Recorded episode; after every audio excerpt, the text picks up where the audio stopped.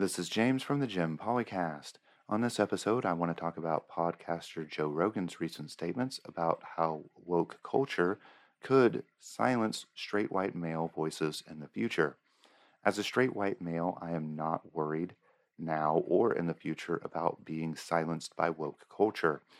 Uh, I don't think that this is a legitimate worry. And if you follow three basic principles that I'm about to outline, um, you're you're not going to be threatened by woke culture, or at the very minimum, be be way less likely to get attacked by woke culture.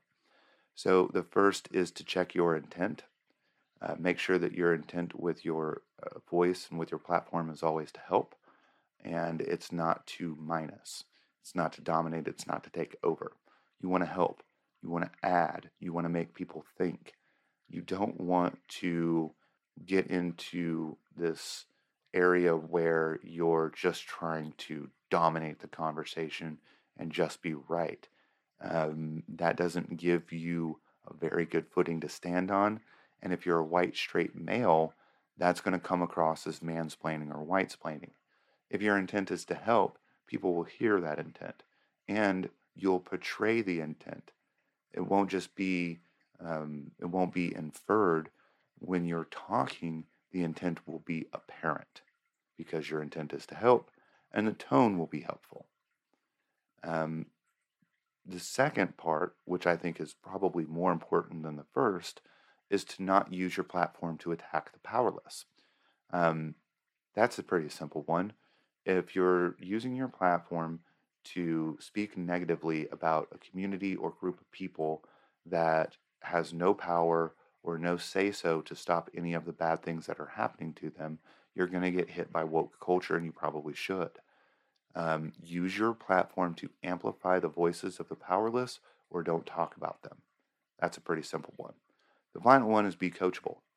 If you make a mistake and you are called on or called out by subject matter experts and they prove you wrong, be coachable. Accept that you're wrong.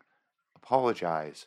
You know, do a podcast and say, "Hey, I changed. I didn't know this. This this changed me. This opened my eyes, or whatever."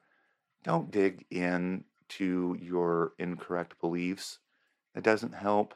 It doesn't make you look any better. It actually makes you look worse. And it is definitely going to bring the woke culture down on you. Okay?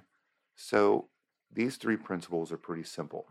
I stick by them, and I think that's why I am largely going to be okay with my podcast and my platform. I don't think I'm going to have a problem with woke culture. I think it's going to be very easy for me to navigate uh, based on these principles. And if you are a straight white male and you're worried about getting a platform going, or if you're worried about your current one, operate on those three principles and you'll be fine. Check your intent, don't attack the powerless, and be coachable. Simple concepts, and you'll be mostly okay in this new day and age. Thank you for listening. Be sure to like the Jim Polycast on Facebook, Instagram, and Twitter. Have a good night.